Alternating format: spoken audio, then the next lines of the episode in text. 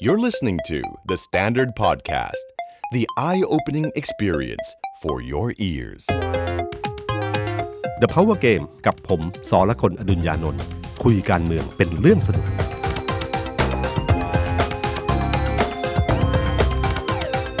สวัสดีครับ ผมสอละคนอดุญญานนท์ครับ ครับ สวัสดีครับ ผมธนกรวงปัญญานะครับคอนเทนต์ครีเอเตอร์การเมืองของ The Standard นะครับก็ดีใจมากนะครับ ได้กลับมาพบกับพี่ตุ้มอีกครั้งหนึ่งใน The Power Game นะครับซีซั่น2หลังจากหายไปเกือบเดือนหนึ่งนะครับ เสร็จการเลือกตั้งเรียบร้อยแล้ว พี่พี่ตุ้มก็มีภารกิจนะครับ ก็มูฟบ้างนิดหนึ่งนะครับ ทีนี้วันนี้เป็นวันร้อนแรง ใช่ มาก ครับ พี่ตุ้ม เราเริ่มต้นวันนี้ด้วยด้วยด้วยเรื่องราวที่ร้อนแรงมากที่นึกไม่ถึงนะครับ ครับ เป็นไงบ้างครับพักอนาคตใหม่ พักอนาคตใหม่เรียกว่าถนนทุกสายเนี่ยนะครับ วันนี้พี่ตุ้มมุ่งตรงไปที่คุณธนาธร ครับ เพราะว่าหลังจากที่เราตกอกตกใจกันว่ามติกกตอออกมา เพื่อที่จะยื่นต่อสารรัฐธรรมนูญให้วินิจฉัย สมาชิกภาพการเป็นสสของคุณธนาธรนะครับ หลังจากที่ไปรายงานตัวมาแล้ว แล้วก็ปรากฏว่าวันนี้ก่อน4ี่โมงเย็นเนี่ย กกตก็แจ้งสื่อมวลชน ว่ามีมติเนี้ยออกมา ทันใดนั้นเองกำลังคุยอยู่กับพี่ตุ้มเนี่ยครับนอก ครับ รอบกันก่อนจะอัดพอดแคสต์เนี่ยครับก็ต้อง move ไปที่พักอนาคตใหม่ทันที แล้วผมก็กระหืดกระหอบก ลับมาเนี่ยนะครับ เพราะว่าพักอนาคตใหม่ แถลงข่าว แถลงข่าวทันทีเล ตอบ ย โต้เรื่องนี้เลยทันที ตอบ ใช่ไหม โต้ ครับ เรื่องนี้ครับ คือก่อนหน้านี้ครับพี่ตุ้มบ่ายสามครึ่งเป็นหมายปกติของพรรคอนาคตใหม่ที่แจ้งสื่อมวลชนไว้อยู่แล้วว่าจะมีการถแถลงเรื่องสวโดยอาจารย์ปิยบุตร แต่ปรากฏว่าพอมีเรื่องนี้เข้ามาปุ๊บ ก็เปลี่ยนใหม่ในทันทีว่า4ี่โมงเย็นเปลี่ยนเป็นคุณธนาธรแถลง ครับ แต่ว่าไม่ได้แจ้งว่าจะแถลงเรื่องนี้ทันทีทันใดนะครับ แต่หมายถึงว่าจะประกาศจุดยืนทางการเมืองของพรรคแต่สื่อมวลชนก็คาดหมายกันว่าคงต้องเป็นเรื่องนี้แหละเพราะร้อนสุดแล้ว คุณธนาธรก็มาด้วยเสื้อเชิ้ตสีขาวเหมือนเดิมครับ ครับ กับกางเกงตัวตัวตัวโปรดเหนบปากกา ด้วยความรู้สึกว่า เอ๊ะ วันนี้จะดูดเดือดเลือดพล่านไหมมีมีอารมณ์โกรธหรือโมโหยังไงหรือเปล่า สื่อก็พยายามจับอาการของคุณธนาธรแต่ก็ปรากฏว่าคุณธนาธรก็เริ่มต้นด้วยการขอประกาศจุดยืนก่อน อืม ประกาศจุดยืนก่อนว่า เมื่อสถานการณ์เป็นอย่างนี้อึมครึมเหลือเกินตั้งแต่เลือกตั้งเสร็จจนกระทั่งมาถึงวันเนี้ยประชาชนยังไม่รู้เลยว่าประเทศจะไปแบบไหนยังไงพักที่ได้อันดับหนึ่งเคยประกาศว่าอยากจะเอ่อเป็นแกนนำในการจัดตั้งรัฐบาล แล้วก็เคยคุณธนาธรเองก็พูดด้วยครับพี่ตุ้มว่าจะให้โอกาสเขาหรือให้เขาเป็นพักที่จัดตั้งรัฐบาลก่อน วันนี้คุณธนาธรประกาศต่อหน้าสื่อมวลชนว่า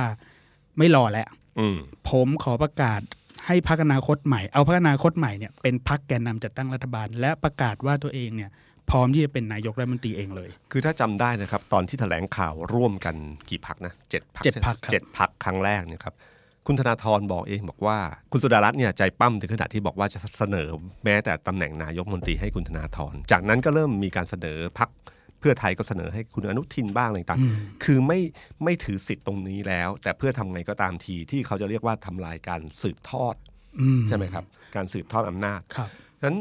วันเนี้ยคุณธนาธรเนี่ยถ้าจังหวะของเขาเนี่ยเขาประกาศเรื่องนี้ก่อนที่กกตจะมีมติออกมาเนี่ยนะครับ ครับ ประกาศตัวว่าเราจะเป็นแกนนำจัดตั้งรัฐบาล แล้วก็ค่อยมีกกตออกมาเนี่ยเรื่องมันจะแรงกว่านี้ เพราะหมายความว่าเหมือนกับคุณธนาธรประกาศตัวมาเสร็จปุ๊บกกตสอยเลย อืม เขาจะรู้ความรู้สึกจะโดนกระทำจะมากกว่านี้ แต่บังเอิญมาแถลงในวันเดียวกัน น้ำหนักตรงนี้มันก็เบาลง ครับ แต่เรื่องนี้เป็นเรื่องที่ร้อนแรงมากนะครับ เพราะว่า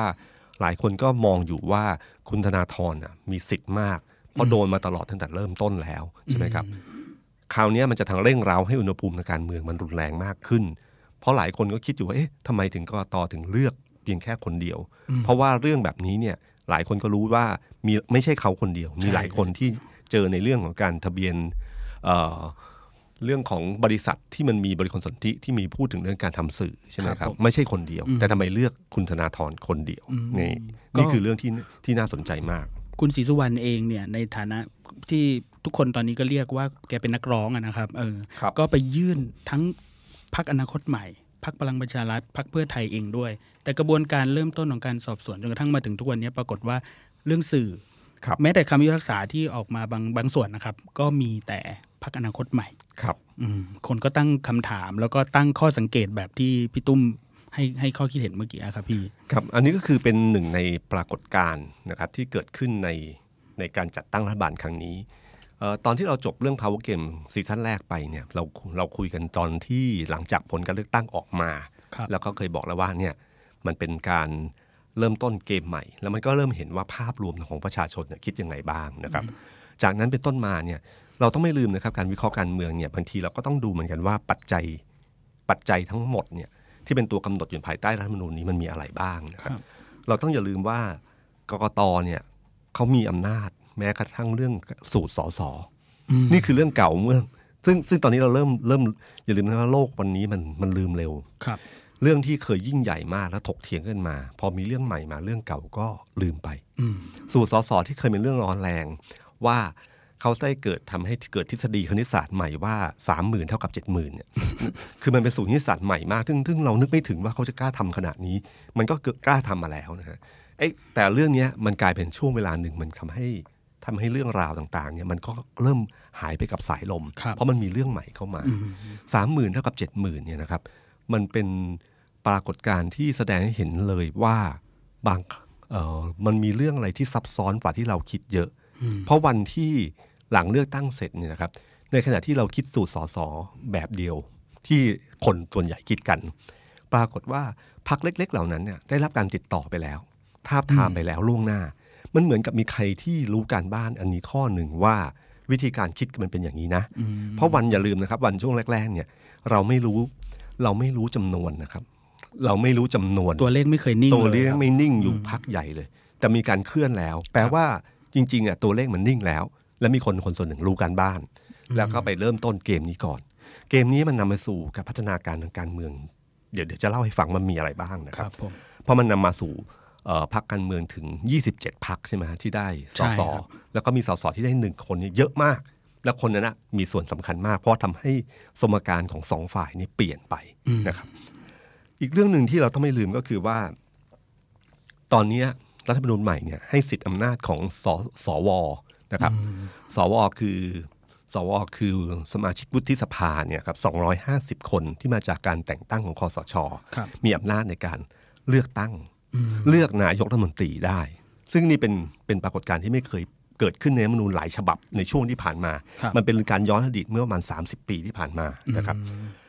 เอ่ออีกเรื่องหนึ่งก็คือว่าพอการเลือกนายกแบบนี้เกิดขึ้นเนี่ยคนจำนวนเสียงที่ต้องใช้ก็คือ 376 เสียง ครับ นะครับ สองสภารวมกัน ใช่ครับ แล้วก็สวที่ออกมาครั้งนี้เนี่ยก็โดนวิพากษ์วิจารณ์หนักมาก โอ้โห มันเป็นการวิพากษ์วิจารณ์ที่ผมรู้สึกโอ้โห ไม่นึกไม่ถึงว่ากล้าทำกันขนาดนี้ นะครับ เพราะว่าเราเราโดนวิจารณ์เรื่องอะไรบ้างอะวิจารณ์เรื่องหนึ่งก็คือว่า อืม มีคนใกล้ชิด ครับ ที่เป็นพี่น้องของผู้มีอำนาจทางการเมือง ได้เป็นสว เขาก็ไปเทียบกับที่เคยว่านักการเมืองว่ามีสภาผัวสภาเมีย ครับ อันนี้เป็นสภาพี่สภาน้อง สภา และเพื่อน พี่สภา พ้อง และญาติมิตรต่างๆ มาก มายนะครับ ก็ก็มากมายครับก็อย่างเช่น คนหนึ่งที่โดนวิจารณ์มากก็คือ คือน้องชายของ อืมครับ พลเอกประยุทธ์ ครับ คือพลเอกปรีชาจันทร์โอชา วันนี้ ครับ มารายงานตัวเรียบร้อยแล้วครับ อ๋อแล้วฮะ ครับผมเข้าไปรายงานตัวเรียบร้อยแล้วก็ช่วงหนึ่งก็ให้สัมภาษณ์สื่อสั้นๆ ครั ถึ บ งกระแสสื่อก็ถามว่ากดดันไหมที่ถูกมองว่าเป็นน้องของหัวหน้าคอสชที่ที่เลือกมาเนี่ยแหละครับบิ๊กติ๊กก็บอกว่าเออผมไม่กดดันผมปกติครับ ก็วันนี้มาแค่รายงานตัว แล้วก็กลับครับผม ก็ก็ดูจากการสีติในการลงประชามตินะครับ คือลงมติทั้งหลายเนี่ยนะครับของคือเวลาเราเวลาเราดูเนี่ยเอ่อคนที่มาประชุมใช่ไหมฮะมาประชุมกัน แล้วก็ลงมติสนชมีหน้าที่ประมาณนั้น เพราะจะให้อภิปรายเราไม่ค่อยเห็นอยู่แล้วนะครับ ครับ แล้วก็เห็นกันเข้ามาประชุมและลงลงมติกัน ปรากฏว่าสิติของพลเอกปรีชาเนี่ยออกมาตัวเลขไม่ดีเลย แม้ว่าจะมีการแถลง ครับ แก้ตอนหลังจากคุณพรเพชรออกมาบอกว่าประชุมนะ 387 ครั้งมาตั้ง 341 ลาไปแค่ 46 อืม ซึ่งนี่คือตัวเลขประมาณสัก 5 ปีที่ผ่านมา แต่ตอนช่วงต้นๆที่เขาโดนโจมตีเนี่ยตอนนั้นตัวเลขโอ้โหกระจัดกระจายมากนะครับ ตอนนั้นไม่ไม่รู้ตัวเลขแบบแบบนี้ด้วยซ้ำนะครับ ใช่ ขอตั้งนานก็ก็ไม่ ก็ไม่ ไม่ ได้ ได้นะครับ เป็นความลับมาก ครับ ลงประชลงลงมติเนี่ย7,085 ครั้งมา 5,000 ครั้ง 5,091 ขาดไป 2,000 คือขาดไปประมาณ 30%นะคือถ้าเรามีพนักงานบริษัทคนหนึ่งที่ทำงาน 30 วันแล้วลาไป 9 วัน ผมว่าผมว่าครบ 3 เดือนเขาคงไม่ได้รับการต่อ ครับ นะครับ คงไม่ผ่านการพิจารณานะครับ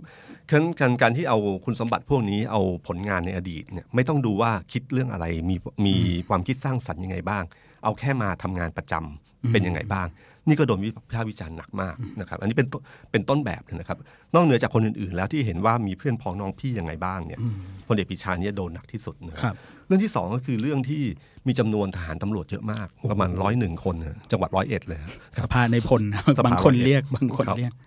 ร้อยหนึ่งคนจาก 250 คนน่ะประมาณ 40%นะครับ ครับหลายคนก็บอก เอ๊ะทำไมมันไม่มีความหลากหลายทางวิชาชีทางอาชีพเลยนะทำไมมีแต่ทหารกับตำรวจเท่านั้นนะครับ แต่ว่าในการสรรหาเขามีการสรรหาจากกลุ่มอาชีพที่หลากหลายนะครับพี่ตุ้ม ครับ ส่วนหนึ่ง คือทหารบกทหารเรือทหารอากาศ ครับตำรวจและอดีตตำรวจ อดีตทหารบกทหารเรืออดีตทหารอากาศครับ ครับก็จะมีความหลากหลายประมาณเนี้ยครับก็เราก็งงเห็นว่าเฮ้ยตัวเลขกล้าเล่นขนาดนี้เฉลอนะครับ แล้วก็เห็นว่าเพื่อนร่วมรุ่นของแต่ละคนเป็นยังไงบ้างนะ อืม อันนี้คือเรื่องที่เขาพิพากษ์วิจารณ์กันนะครับ ครับผม แล้วก็เรื่องที่ 3 ก็คือ ผมว่าเรื่องนี้อืมน่าสนใจมาก ก็คือการที่กรรมการสรรหาเลือกตัวเองเนี่ย ผมผมนึก ครับ ไม่ออกเลยนะครับเวลาเพราะว่าผมนั่งในที่ประชุม แล้วผมต้องเสนอชื่อตัวเอง หรือผม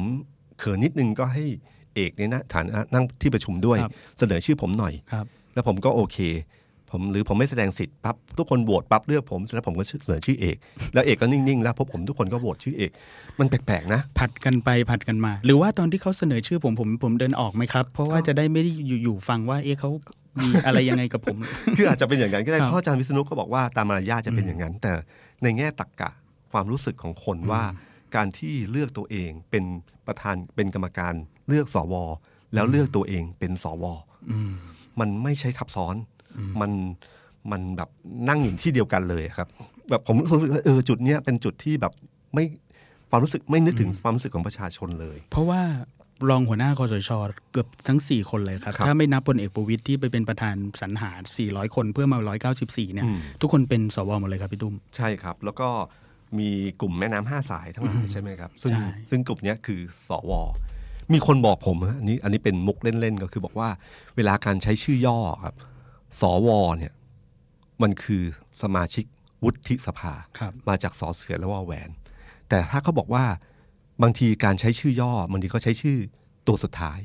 อืม สมาชิกวุฒิสภา มันก็ใช้พอสำเพาแทนเขาก็เรียกว่าสอพอนะฮะก็คืออยู่ที่ว่าจะเรียกแบบไหน มันอยู่เอ่อวิธีการ อยู่ที่วิธีการย่อ มีการย่อชื่อนะค ผ รับ ม ครับ นี่คือเรื่องราวของของที่ปรากฏการณ์ที่เกิดขึ้นในรัฐธรรมนูญฉบับนี้นะครับ ที่เราต้องดูว่าพอเขาเกิดเอ่อเงื่อนไขเหล่านี้ขึ้นมา แล้วเกมการเมืองจะเดินยังไงต่อไปนะครับ ครับ เกมที่เราเห็นชัดเจนก็คือว่าเกมกินทีละคำ ยังไงครับพี่ตุ้ม เกมกินทีละคำก็คือว่าเมื่อพักพลังประชารัฐเนี่ยคิดจะฟอร์มคอรมอขึ้นมาเนี่ย ครับ ครับพอจะฟอร์มคอรมอขึ้นมาเขาก็ต้องใช้เสียง 376 อืม ใช่ไหม เพราะว่า 500 บวก 250 ครึ่งหนึ่งก็คือ ครับ 376 ฉะนั้นการเจราจาผมเชื่อว่าพลังประชารัฐเองเนี่ยเจราจาอย่างไม่เต็มปากเต็มคำเท่าไหร่ เพราะอำนาจต่อรองของอีกฝ่ายหนึ่งก็จะสูง ครับ ไม่ว่าจะเป็นภูมิใจไทยประชาธิปัตย์หรือชาติไทยพัฒนา ก็จะมีอำนาจต่อรองค่อนข้างสูง วิธีการของเขาก็คือเออให้พักเล็ก 11 พักที่ได้มาจากสูตรของกกตเนี่ย ครับ 11 พักเนี่ยแถลงข่าวก่อนว่าจะสนับสนุนพลเอกประยุทธ์เป็นนายกรัฐมนตรี อืม เมื่อ 111เอ่อเมื่อ 11 เสียงบวกกับจำนวนสสของพลังประชารัฐก็ได้ 126 ครับ 126 นี่หมายถึงบวกกับสว250 ก็จะเป็น 376 ทันที อืม หมายความว่าตำแหน่งนายกรัฐมนตรีเป็นของพลเอกประยุทธ์แน่ ๆ ครับผม นะครับ จากนั้นผ่านไปแค่วันเดียว ก็มีประกาศรายชื่อของสวออกมา ครับ 250 คน ประกาศให้ชัดเจนเลยว่า คุณรู้แล้วใช่ไหม ว่าพวกนี้ไม่แตกแถว อืม ฉะนันเมื่อคุณบอกว่าได้ 226 250 ไม่แตกแถว ตำแหน่งนายกต้องเป็นของผมแน่นอน จากนั้นเกมการเจรจาต่อรองถึงจะเริ่มต้น อย่างจริงจัง ครับ เพราะอย่าลืมว่าพลังประชารัฐเนี่ยมันมีส่วนประกอบองค์ประกอบเยอะนะครับ ไม่ว่าจะเป็นกลุ่มกปปส ครับ กลุ่มสสที่ย้ายพักมาส่วนหนึ่งจากจากพักพักเพื่อไทย มีกลุ่มของคุณสุริยะคุณสม ครับ ศักดิ์ สามมิตรเดิม ครับแล้วมีกลุ่มของคุณสมคิดจาตุศรีพิทักษ์ใช่ไหม ค ค รั รับ บ ก็จะมี4ี่ห้าฝ่าย ผมเคยผมได้ยินมาจากแกนนำพักพักหนึ่งนะฮะก็บอกว่าเขาเนี่ยบอกกับคนในพักพลังประชารัฐบอกว่า เอาตัวจริงมาสักทีคือไม่รู้ว่าใครตัวจริงมาคุยกันแล้วไม่แน่นอนเลย อ๋อ คุยทีไรก็ไม่รู้ว่ามีอำนาจตัดสินใจไหมใช่ไหมครับพี่ ใช่ ตุ้ม ครับ อืม ถามว่าใครคือตัวจริงของพักพลังประชารัฐ อืม ใครครับพี่ คือคือคือถ้าพลเอกประยุทธ์มาเอง ครับ ก็ใช่ใช่ไหมค ครั รั บบ ผม หรือถ้าพลเอกประวิตยผมคิดว่าคนก็เชื่อว่าใช่ ผมก็ยังเชื่อครับ เพ ใช่ ราะ ไหม ว่า ครับ เลือกตั้งร้อยเก้าสิบสี่เลือกตั้งสี่ร้อยนะครับ สวครับ ครับ ก็คือคือคืออยู่ที่ใครเจรจาต่อรอง คือพลเอกประยุทธ์เจรจาต่อรองไม่แปลกแล้วนะครับ ตอนนี้พ่อก็เป็นเขาเป็นเอ่อเป็นคนดิเดตของนายกรัฐมนตรีของพรรคพลังประชารัฐอยู่แล้ว ฉันจะมาเจรจาต่อรองไม่ใช่เรื่องแปลกพลเอกประวิตยมาเจรจาต่อรองนี่วินาทีนี้ก็อาจจะไม่แปลกมากนัก แล้วทุกคนก็รู้ว่าความจริงมันคืออะไร แล้วทำไมถึงว่าพลเอกประวิตยถึงจะเป็นตัวจริง ถ้าเข้ามาเจรจา ครับ นะครับ เกมการเจรจาผมคิดว่ามันคงจะเริ่มต้นตรงนี้ แต่ประสประเด็นสำคัญก็คือ ตัวแปรที่สำคัญสองพักการเมืองที่เราทายใจกัน เหมือนกับจะไม่ถูก ก็คือพักภูมิใจไทย ครับ กับพักพักประชาธิ พ ปั ร ต รค ย์ ประชาธิปัตย์ซึ่งเพิ่งได้หัวหน้าพักไป ครับพักภูมิใจไทยเนี่ยนะครับ เป็นพักการเมืองที่ที่ผมดูท่าทีคุณอนุทินเหมือนอึดอัดอยู่พอสมควรนะฮะดูจากใน Facebook ที่บอกว่าจะขอฟังเสียงประชาชนก่อนอะไรต่างๆเนี่ยแล้วเท่าที่ผมได้ยินมาก็คือว่าเสียงสสในพักหลายคนก็ไม่ค่อยเห็นด้วยกับการเข้าไปสนับสนุนพลเอกประยุทธ์มาก นี่ นะ ก็ก็ ได้ยิน อยู่ใน ไหมฮะ ภาคสนามก็ได้พอจะได้ยินเหมือนกัน ครับ ครับพี่ตุ้มก็ก็ค่อนข้างจะสะท้อนขึ้นมาเยอะอยู่เหมือนกันทำให้คุณอนุทินเองก็ต้องฟังเสียงลูกพักด้วยเหมือนกันส่วนหนึ่ง โดยเฉพ่อสสที่จากภาคอีสาน มีบางคนเล่าให้ผมฟังบอกว่า ถ้าไปสนับสนุนพลเอกประยุทธ์เนี่ยเขาหาเสียงยากเลยครั้งหน้า เพราะว่าช่วงท้ายๆที่เขาหาเสียงได้ เพราะว่าท่าทีของคุณอนุทินเนี่ยค่อนค่อนกลางกลางๆนิด ค นึ รับ งจะไม่ค่อยเทไปพลเอกประยุทธ์มากนักนะครับ อันนี้ก็เป็นเป็นเป็นข้อมูลหนึ่งนะครับ ที่รอดูว่าคุณอนุทินจะเจรจายังไงบ้าง กับอีกคนหนึ่งที่น่าสนใจก็คือคุณจุลินทร์คุณจุลินทร์นี่ ครับ เพิ่งได้รับการเลือกตั้งเป็นหัวหน้าพักมา เมื่อวานนี้สดๆร้อนๆเลยครับ ครับคุณจุลินนี่เขาชื่อเล่นชื่ออูด้าใช่ไหม อุด้าครับ ประวัติสั้นๆเนี่ยเขาคือเขาตอนสมัยเรียนเนี่ยรัฐศาสตร์เขามีอูดสองคนเอ่อเอ่อก็เลยเป็นอูด้ากับอูดดี้แกบอกว่าโชคดีมากที่แกเป็นโดนเพื่อนเรียกว่าอูด้า ถ้าเป็นอูดดี้มันบอกอีกแบบหนึ่งเลย อ๋อ นะครับ ก็เนี่ยคุณคุณจุลินเนี่ยพอได้มาเป็นหัวหน้าพักเขาก็ถามว่า เอ๊ะ แล้วคุณจุลินจะหนุนพลเอกประยุทธ์หรือเปล่าท่าทีเป็นไงหรือจะเป็นพักฝ่ายค้านอิสระ ท่าทีอันนี้นะครับที่น่าสนใจมาก ถ้าเราดูจากการเลือกตั้งหัวหน้าพักที่ผ่านมา เราจะเห็นว่าเสียงสสของคุณจุลินที่ได้มาคือ 25 เสียง ครับผม คุณพีรพันธ์เนี่ยได้ 20 คุณพีรพันธ์เนี่ยหลายคนบอกว่าเนี่ยคนนี้แหละ ที่ได้รับการสนับสนุนจากคุณสุเทพเทือกสุบรรณ อ่า นะครับ ใช่ครับ มันมีจำถ้าจำได้ว่าสัมภาษณ์ก่อนหน้านั้นของคุณชวนมีพูดถึงคนนอกพักพูดถึงอะไรต่างๆเนี่ยนะครับ ที่พยายามจะเข้ามาจัดการอะไรบางอย่างในพรรคประชาธิปัตย์ ครับ ทั้งทั้งๆที่เป็นคนนอกไปแล้ว ใช่ ซึ่งหลายคนก็คิดว่าน่าจะเป็นคุณคุณสุเทพ ใช่ครับ การต่อสู้ครั้งนี้ในสัปในในพรรคประชาธิปัตย์แสดงให้เห็นเลยว่าเสียงสสเนี่ยใกล้เคียงกันมากเวลาพอหลังจากเลือกหัวหน้าพักเสร็จก็ได้กรรมการบริหารพักกรรมการบริหารพักต้องพิจารณาใช่ไหมครับ ว่าจะเอ่อเข้าร่วมหรือไม่เข้าร่วมยังไงบ้าง หรือจะเป็นพักฝ่ายค้านอิสระจะเป็นท่าทีเป็นยังไงบ้าง แต่อย่าลืมนะครับมีเสียงอยู่ประมัน20 เสียง ที่ที่ผมเชื่อกันว่าถ้าเขาสนับสนุนคุณพิรพันธ์เป็นหัวหน้าพักได้เมื่อไหร่ จะร่วมรัฐบาลกับพลเอกประยุทธ์ทันที เกมตรงนี้แหละครับ น่าสนใจว่าคุณจุลินทร์ว่ายังไงบ้าง อืมเพราะว่าเพราะว่าเสียงมันพอมันมันคาบเกี่ยวกันใช่ไหมพี่มันทำให้เห็นปรากฏการณ์บางอย่าง เมื่อวานนี้ที่ ครับ วงของการเลือกเนะครับ พอมีการประกาศผลออกมาว่าคุณจุลินห้าสิบกว่าเปอร์เซ็นต์เนี่ยสื่อก็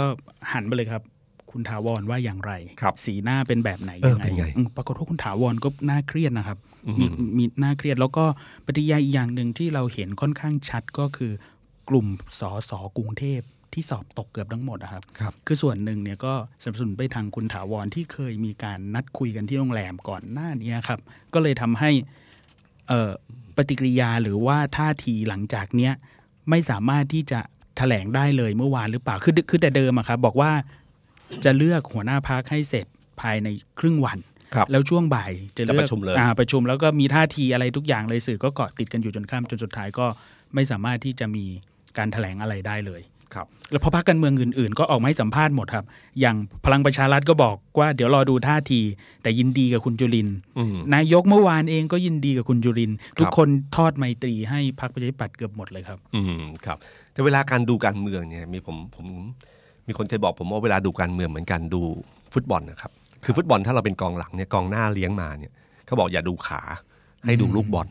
นะครับคือโรนัลโดสับไปสับมาจะไปดูขา ให้ดูลูกบอลอย่างเดียวว่าลูกบอลจะไปทางไหนนะครับ เช่นเดียวกันกับเชิงการเมืองว่า ถ้าเวลาดูเรื่องเนี้ยอย่าดูคำสัมภาษณ์ที่ที่ออกมาเฉยๆ แต่ให้ดูเรื่องราวในอดีตของแต่ละเขา แต่ละแต่ละคนว่าเป็นยังไงบ้างคิดยังไง วิธีคิดยังไง มองดูเรื่องว่าการการได้หรือการเสียยังไงบ้าง ที่บอกว่าไม่มีต่อรองตำแหน่งรัฐมนตรีอย่าไป อย่าไปเชื่อ ก็ 11พักเล็กที่แถลงวันนั้นนะครับ คุณมงคลกิจบอกว่าไม่มีการต่อรองนะครับ ครับ แต่ฝากไปถึงพักภูมิใจไทยและพักประชาธิปัตย์ว่าอย่า ว่า ต่อรองเยอะครับ แต่ไม่มีการต่อรองนะครับ คุณมงคลกิจบอก แต่ว่าอย่าต่อรองเยอะครับ ครับคราวนี้อำนาจต่อรองมันอยู่ที่ว่าอำนาจต่อรองมันอยู่ที่ใครนะครับ แล้วก็เชื่อยังไงบ้าง อย่าลืมนะครับมันมีสวอยู่ 250 เรื่องนี้เป็นเรื่องที่สำคัญ เวลาจะเดินเกมการเมืองอะไรก็ต้องคิดเรื่องนี้อยู่เหมือนกันนะครับ แล้วโดยธรรมชาติของสสทั่วไป นักการเมืองโดยทั่วไปนะครับ ไม่มีใครอยากเลือกตั้งใหม่ อืมจริงครับพี่ ใช่ไหม การเลือกตั้งใหม่ทุกครั้งมันหมายถึงว่าเริ่มต้นเสี่ยงใหม่อีกครั้งหนึ่ง ซึ่งไม่รู้ว่าคุณจะได้หรือเปล่า ต่อให้คุณเป็นสสสิบสมัยก็ตามที อย่ามั่นใจว่าลงสนามเลือกตั้ง แล้วคุณจะได้กลับมาอีกครั้งหนึ่ง อย่าลืมว่าสสชุดนี้นักการเมืองชุดนี้เนี่ยครับไม่ได้เป็นเล่นเอิ่มไม่ได้อยู่ในสภามาตั้ง 5 ปีแล้ว การกลับมาอีกครั้งหนึ่งเนี่ยถ้าคุณคิดว่าจะให้ล้มไปเร็วๆเนี่ยไม่มีใครอยากล้มเร็ว ในเชิงการเมืองเนี่ยเขาเขาเชื่อกันอย่างนี้ครับว่า 2 ปีแรกคือช่วงฮันนีมูนสองปีหลังเนี่ยนะครับคือช่วงที่หมูไม่กลัวน้ำร้อน คือสอง ยังไง สอง ครับ ปีแรกเนี่ยคือถ้าไปร่วมรัฐบาลเนี่ยยังไงก็ตามทีจะประคองให้ผ่านไปให้ได้ เพราะเป็นช่วงฮันนีมูนอยู่ว่าโอ้โหมันเหนื่อยมาตั้งนานนะ ใช้งบประมาณในการหาเสียงตั้งเยอะ เหนื่อยในการหาเสียงตั้งนาน เพิ่งได้เป็นสสจะมาล้มกันเร็ว ๆ ได้ยังไง ฉะนันก็ช่วงสองปีนั้นเป็นช่วงที่พยายามประคับประคองกัน มีอะไรก็ถ้อยทีถ้อยอาศัยกัน นิดหน่อยก็อย่าพึ่งนะ ใช่ อะไรอย่างงี้ใช่ไหม แต่พอผ่านไปสองปีเนี่ยเขาเริ่มคิดกันแล้วว่า เลือกตั้งวันนี้หรือเลือกตั้งอีกปีหนึ่งเท่ากัน ม ช้าเร็วนิดหน่อยเท่านั้นเอง ครับ ช่วงนั้นเป็นช่วงที่น่ากลัวโดยเฉพาะปีที่ 4 ปีที่ 4 นี่คือปีที่หมูไม่กลัวน้ำร้อนอย่างแท้จริง พร้อมที่จะให้ยุบสภา อืม พอยุบสภาวันนี้หรือรอให้หมดวาระไป มันก็ใกล้เคียงกันช้าเร็วนิดหน่อยนะครับแต่การตัดสินใจช่วงนั้นมันเป็นช่วงที่จะได้คะแนนหรือไม่ได้คะแนนมันชัดเจนมากนะครับฉะนั้นถ้าเชื่ออย่างนี้แปลว่าจริง ๆ ถ้ารัฐบาลเกิดขึ้น ไม่ว่าจะรูปแบบไหนก็ตาม ครับ ที การที่คิดว่าจะล้มเร็วขนาดที่แบบว่าเอ่อสิ้นปีนี้จะเลือกตั้งใหม่ อาจจะไม่ใช่นะครับ สสอาจจะมีวิธีการประคับประคองกัน เพื่อที่จะให้มันผ่านไปสักพักหนึ่ง แต่คงไม่ยืดยาวถึง 2 ปี ครับ นะครับ น่า คง สนใจ เอาเรื่องนี้เรื่องที่หนึ่งนะครับ แล้วก็อันที่สองก็คือส่วนใหญ่พรรคการเมืองเวลาตัดใจร่วมรัฐบาลเขาต้องมองนิดหนึ่งว่า ถ้าเขาร่วมกับรัฐบาลชุดนี้กับใครก็ตามทีเนี่ยมันจะอยู่ยาวหรืออยู่สั้น อืม อยู่ยาวอยู่สั้นเนี่ยมันแทงผิดมันไปเลยนะครับ ครับ ยิ่งเป็นความขัดแย้งอย่างเงี้ยมันเป็นเรื่องราวที่ถ้ามันมีบทเรียนของปี 2535 ครับเชิญ ช่วง พี่ตุ้มเลพฤษยภา ค ธ รับ มิน นะครับช่วงพฤษภาธมินเนี่ยนะครับ ครับ ตอนนั้นที่พอมันก็คล้ายๆครั้งเนี้ยครับก็คือหลังรัฐประหารก็มีการเลือกตั้ง เลือกตั้งขึ้นมาเสร็จแล้วก็มันมีกลุ่มเอ่อของทางรสชเนี่ย ครับ รสชพลเอกสุจินดาคลาประยูนเนี่ยเขาก็เอ่อจัดตั้งพักการเมืองขึ้นมาพักหนึ่ง ชื่อพักสามัคคีธรรม วิธีการคือรวบตัวสสต่างๆเนี่ยสสเก่าทั้งหลายเนี่ยมาแล้วก็บอกว่าได้เป็นที่หนึ่งได้ 79 เสียงเขาก็รวมกับพักพันธมิตรก็มีพักชาติไทยพักกิจสังคมประชากรไทยราษฎร ก็ได้ประมาณ 195 อีกฝั่งหนึ่งที่เป็นฝ่ายค้านมีพักความหวังใหม่ประชาธิปัตย์พลังธรรมเอกภาพ รวมกันได้ 163 ห่างกันประมาณ 30 เสียง มันก็เหมือนกับสบายๆนะฮะช่วงเวลานั้นเองเนี่ยเป็นช่วงที่ชัดเจนว่าใครเลือกแทงไพ่ใบไหน ถ้าใครร่วมรัฐบาลเนี่ยก็คิดคงคิดว่าอยู่ยาว แต่พอหลังจากนั้นไม่นานก็เกิดเหตุการณ์พฤษภาธมินขึ้นนะครับพฤษภาธมินขึ้นทำให้พักกลุ่มที่เป็นพักแกนนำจัดตั้งรัฐบาลของพลเอกสุจินดา ทั้งหมดเนี่ย ครับ ห้าพักโดนประทับตาทันทีว่าเป็นพักมาร อีกกลุ่มหนึ่งคือพักเทพ มันกลายเป็นเทพกับมาร มันเหมือนกับวันเนี้ยที่มีบรรยากาศที่คล้าย ๆ กันอยู่ ฉะนั้นพอมีเทพกับมารเกิดขึ้นเนี่ย เลือกตั้งใหม่ชัดเจนเลยครับ ปั๊บพักงาน คือพักอีกกลุ่มที่โดนประทับตาอันเนี้ยไปอ่ะได้สสน้อยอีกฝั่งหนึ่งอะได้เป็นรัฐบาล คราวนี้ก็คือเกมเนี้ยเราจะมองว่าสั้นหรือยาว ถ้ามองสั้นเราคิดว่าเป็นรัฐบาลเท่านั้น บางทีมันอาจจะเหมือนครั้งก่อนก็ได้นะครับ พอเลือกตั้งใหม่ปั๊บคุณคุณเจอเป็นโดนประทับตาเป็นพักมารขึ้นมาจะจะมีปัญหาทันที แต่ถ้าสมมุติว่าคุณคิดว่ารัฐบาลชุดนี้มีสว250 แล้วอยู่ยาวไปเรื่อยๆได้เนี่ย ครับ มันก็หมายถึงว่าการแทงไพ่นี่อาจจะถูกต้องก็ได้ เพราะการที่เป็นรัฐบาลเนี่ย มันมีความได้เปรียบทางการเมืองสูงมาก ทั้งเรื่องงบประมาณที่จะลงในพื้นที่ทั้งอะไรต่างๆเนี่ยนะครับมันมีมันมีโอกาส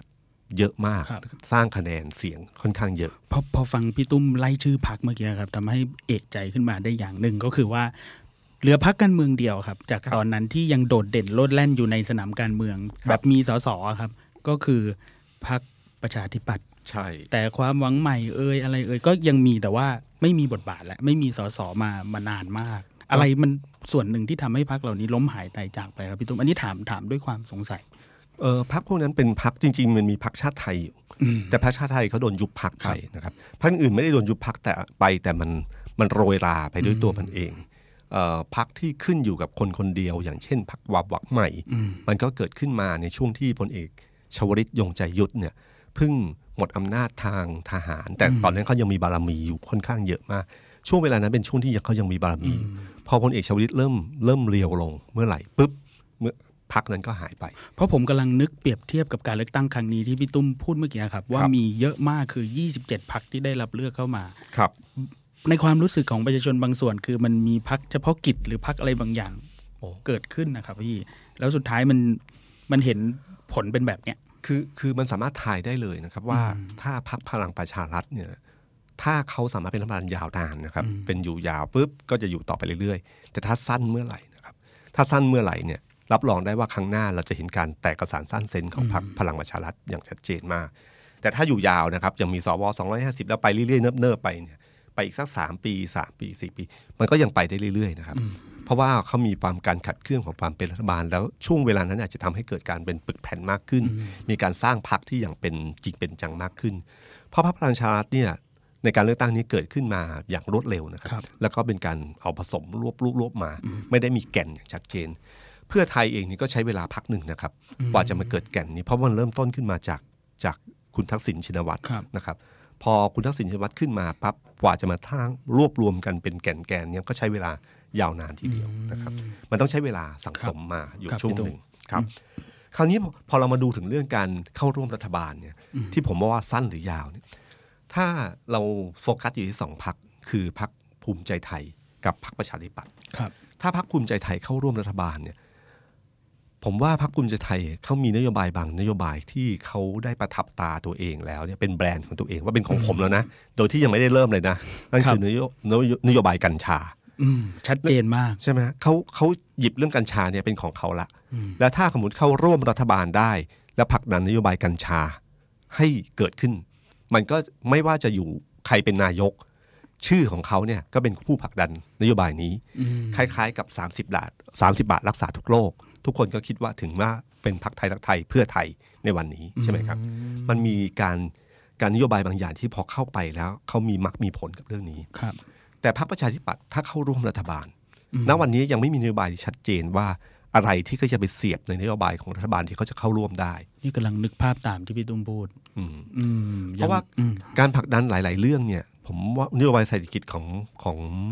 ของพรรคประชาธิปัตย์เมื่อเทียบกับนโยบายของพรรคอื่น ๆ ในช่วงหาเสียง มันใกล้เคียงกันมากนะครับ เปลี่ยนแค่ตัวเลขใครให้มากใครน้อยเท่า แล้วตอน เง นั้นก็มีการช่วงชิงกันด้วยนะครับพี่ตุ้มว่าใครเป็นคนประกาศก่อนประกาศหลังนะครับ ใช่ครับ อืม ฉะนั้นตรงนี้ถ้าพรรคประชาธิปัตย์เข้าไปโดยที่ไม่มีอะไรชัดเจนอย่างเงี้ยเวลาเข้าไปร่วมรัฐบาลเนี่ยความเป็นมรรคเป็นผลมันก็ไม่เยอะมาก แต่พรรคประชาธิปัตย์เนี่ยมีจุดเด่นที่เหนือกว่าพรรคการเมืองอื่นทุกพรรคนั่นคือการเป็นพรรคฝ่ายค้านที่มีอาชีพ และมีคุณภาพมาก อืม ทุกครั้งที่พรรคประชาธิปัตย์เป็นฝ่ายค้านจะเป็นพรรคฝ่ายค้านที่น่ากลัว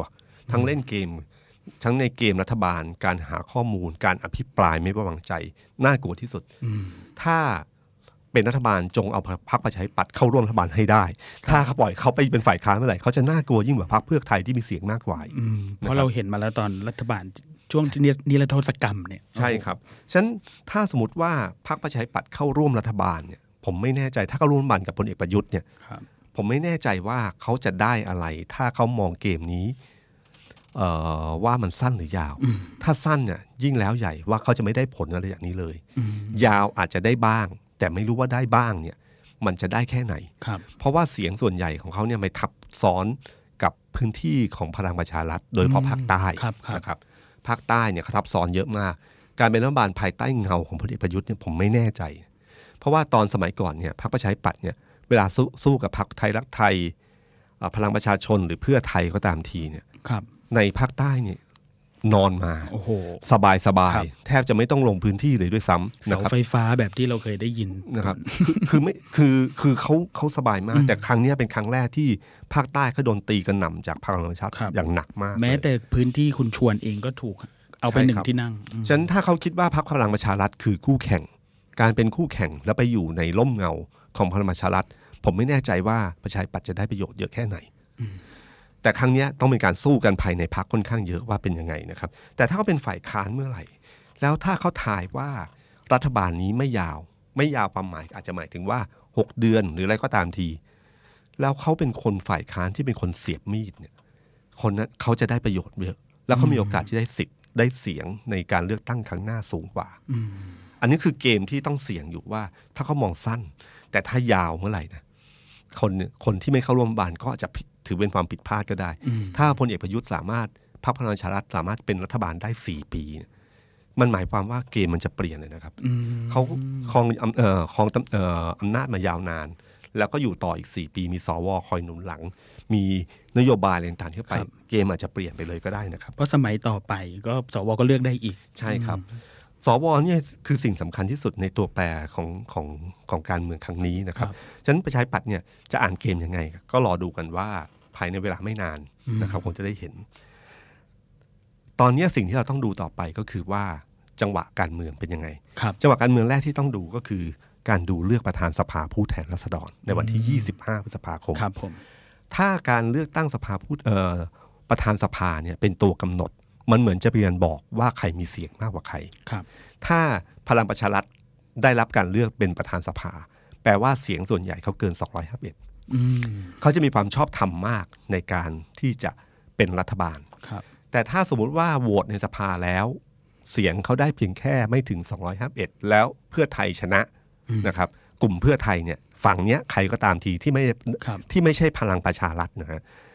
ได้เป็นประธานสภา อืม ก็แปลว่าการเลือกครั้งต่อไป การเลือกนายกรัฐมนตรีเนี่ย ครับ น่าจับตามองมาก พี่ตุ้มครับ นิดนึงครับ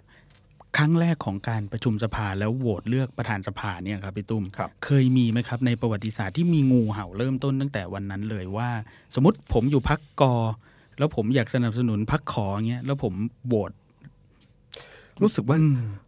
ว่ามีนะครับ คือมีที่พักที่ไม่ได้เสียงสูงสุด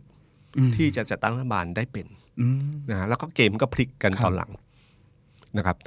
อันนี้ข้อมูลนี้ไม่ค่อยแน่ใจนะครับ แต่แต่รู้สึกว่ามันจำผมจำได้ว่า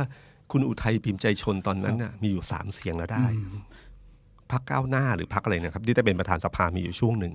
ซึ่งเป็นช่วงเวลาที่นั้นที่ที่ที่เสียงมันเริ่มกระจายกระจายเหมือนคล้ายๆครั้งนี้ ที่ถามพี่ตุ้มเพราะว่าพอมองภาพจากที่พี่ตุ้มพูดเมื่อกี้มันทำให้รู้สึกว่าครั้งเนี้ยมันมีโอกาสจะเกิดขึ้นสูงมากตั้งแต่วันแรกเลยครับ แต่ผมชอบคำพูดของคุณสุวัสดิ์ลิปตพารพนะครับเขาเพิ่งให้สัมภาษณ์ไปบอกว่า